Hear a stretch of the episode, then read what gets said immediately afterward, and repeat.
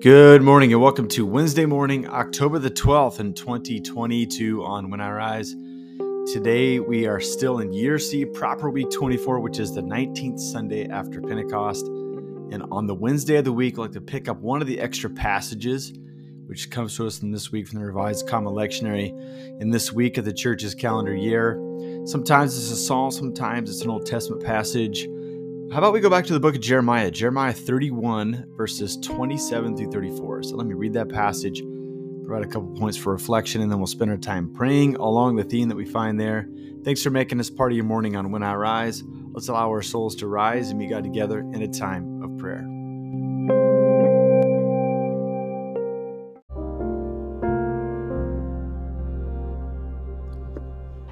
Jeremiah chapter 31, verses 27 through 34. The days are coming, declares the Lord, when I will plant the kingdoms of Israel and Judah with the offspring of people and of animals, just as I watched over them to uproot and tear down, and to overthrow, destroy, and bring disaster. So I will watch over them to build and to plant, declares the Lord. In those days, people will no longer say, the parents have eaten sour grapes, and the children's teeth are set on edge. Instead, everyone will die for their own sins. Whoever eats sour grapes, their own teeth will be set on edge. The days are coming, declares the Lord, when I'll make a new covenant with the people of Israel and with the people of Judah. It will not be like the covenant I made with their ancestors, when I took them by the hand to lead them out of Egypt, because they broke my covenant, though I was a husband to them, declares the Lord. This is the covenant I will make with the people of Israel after that time, declares the Lord. I will put my law on their minds and write it on their hearts. I will be their God, and they will be my people. No longer will they teach their neighbor or say to one another, know the Lord, because they will know me, from the least of them to the greatest, declares the Lord. For I will forgive their wickedness and will remember their sins no more. This is the word of God for us.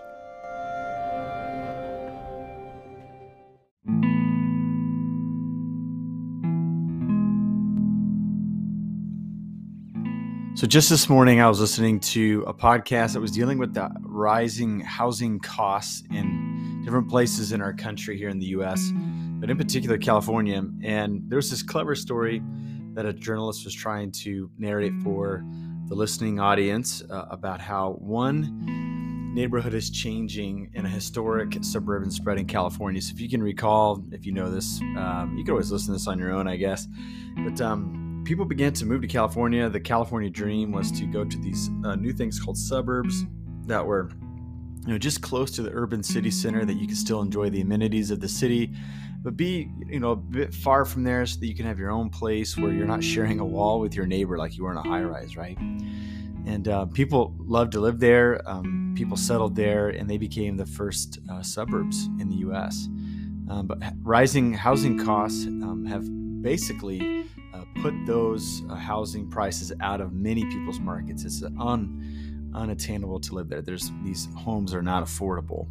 And so what people are doing, they've tried to pass legislation to get some high rises, but those are turned down. And so what people are doing instead is they're building these like standalone, like one or two room extra buildings on a property in a suburban plot, so that another family can live there. Someone can rent it out, or maybe somebody's aging parents or grandparents can stay there in order to have a cheaper rent, but to still live in these desirable areas. And what was neat about this story is that there's a woman who had lived there for a whole generation. She raised her son in this place. And when her son grew up to become an adult, like he is now taking the opportunity to be the first one on the block to put one of these extra homes, these standalone homes, in his the backyard of the home that he grew up in. And there's this interesting tension between mom and son, right? This mom had all these fond memories about the neighborhood, about the families that lived there, how they used to have suppers and dinners, and they used to do the fireworks things together. And now this movement towards building secondary homes on these properties has caused this neighborhood, the same neighborhood, the same family, to look altogether different. And that's kind of what's going on in the story of Israel. So in theological perspective, there's a couple different choices that one can choose from in regards to how God dealt with Israel earlier in its story and how God is dealing later in its story. And we see like the fault lines of it here in this passage. So some people ascribe to this dispensationalism, where the same God is dealing with a covenant people in different ways, or different eras called dispensations, wrapped around a covenant and a sign, right? And so from the very beginning of the story, there's like the dispensation with the first humans, and a new dispensation with the patriarchs, and a new dispensation with the people of Israel during the monarchy, and a dispensation of Israel after exile, right? All these watershed moments, and then now a dispensation for God dealing with the world through the church and kind of leaving Israel behind, right? So that's one part of the decision. The other decision is like, no, this is one God, one story, and it's not that there's like an open and close of these different eras of dealing with humanity, but God has got this unfolding plan. But we see a big piece of it right here. I mean, Jeremiah, this is late in Jeremiah. This is after the people of Israel have been carried off into exile.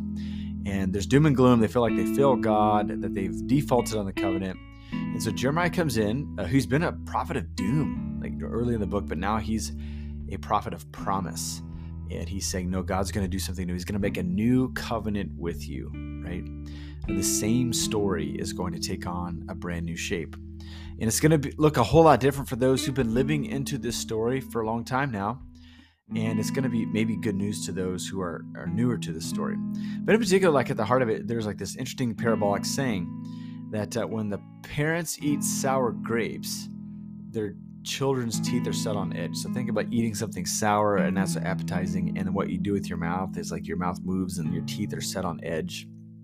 And you're trying to like negotiate this awful taste in your mouth, right? Well, when God gave the Ten Commandments, if you look Exodus 20, there's this sentence like, if somebody sins, like God will carry out the punishment of those sins for several generations, right? Like this, it would be like this curse that's passed down from generation after generation, right? And some sociologists, psychologists say this. We see this practically working out where if someone's an addict, they carry their corresponding offspring have a higher probability of being addicts as well, and so. Someone kind of dovetails a couple of these things as well. This is just the carrying out of choices from previous generations, right? But Jeremiah comes to say, hey, not so fast, like no longer.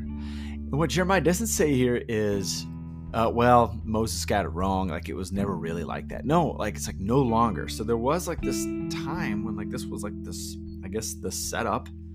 But Jeremiah's saying there's a change in the wind and no longer will parents eat sour grapes and their kids' teeth set on edge, but each person is responsible for their own sin. So God is dealing with the same people of Israel, but it's looking different than what it has in a previous chapter.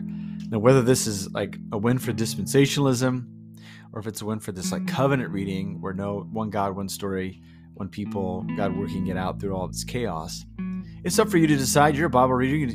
No, you're an adult or a young adult, whatever. Like you could make sense of this in your own right. But this is an interesting development. God interact with people in real time. I think this is important for us because sometimes I think we have this like view of God that like stuff was decided in the past, and therefore God's like out to lunch, right? And so now we're just like going to the Bible and doing the best that we can. Well, what Jeremiah presents to us is no. This is a God who continues to speak.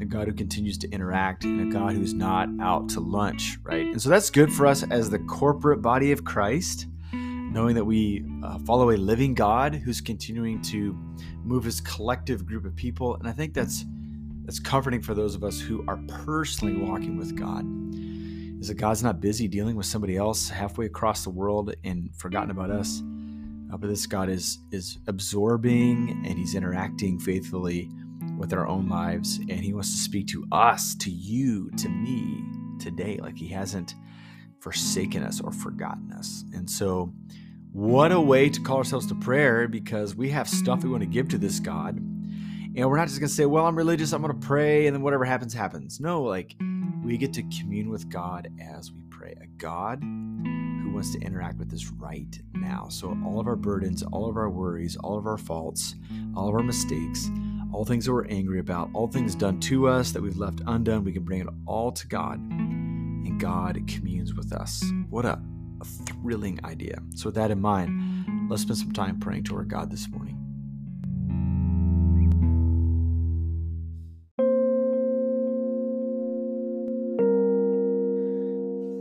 Father, Son, and Holy Spirit, we thank you that you're the God who attends to us today. You were faithful yesterday. You'll be faithful all the way to the end, as the Scripture tells us. And we are thankful that you commune with us today, that we exist in this entanglement in a relationship with you that's full of loving kindness and grace and hope. And so as we continue to learn your ways, as we continue to seek and desire to commune with you, we pray that you would draw near to us as we draw near to you. God, we thank you that we can have the permission to give you all of who we are, all of the mistakes, all of the worries, all the things that we left undone in omission, things that we have done to others and things that are done to us, the pain that we continue to navigate. God, you're with us, and you attend to all of it. And so we ask for wisdom today. We seek healing today from all the scars and all the wounds in our life. I do pray that we would be restored and strengthened.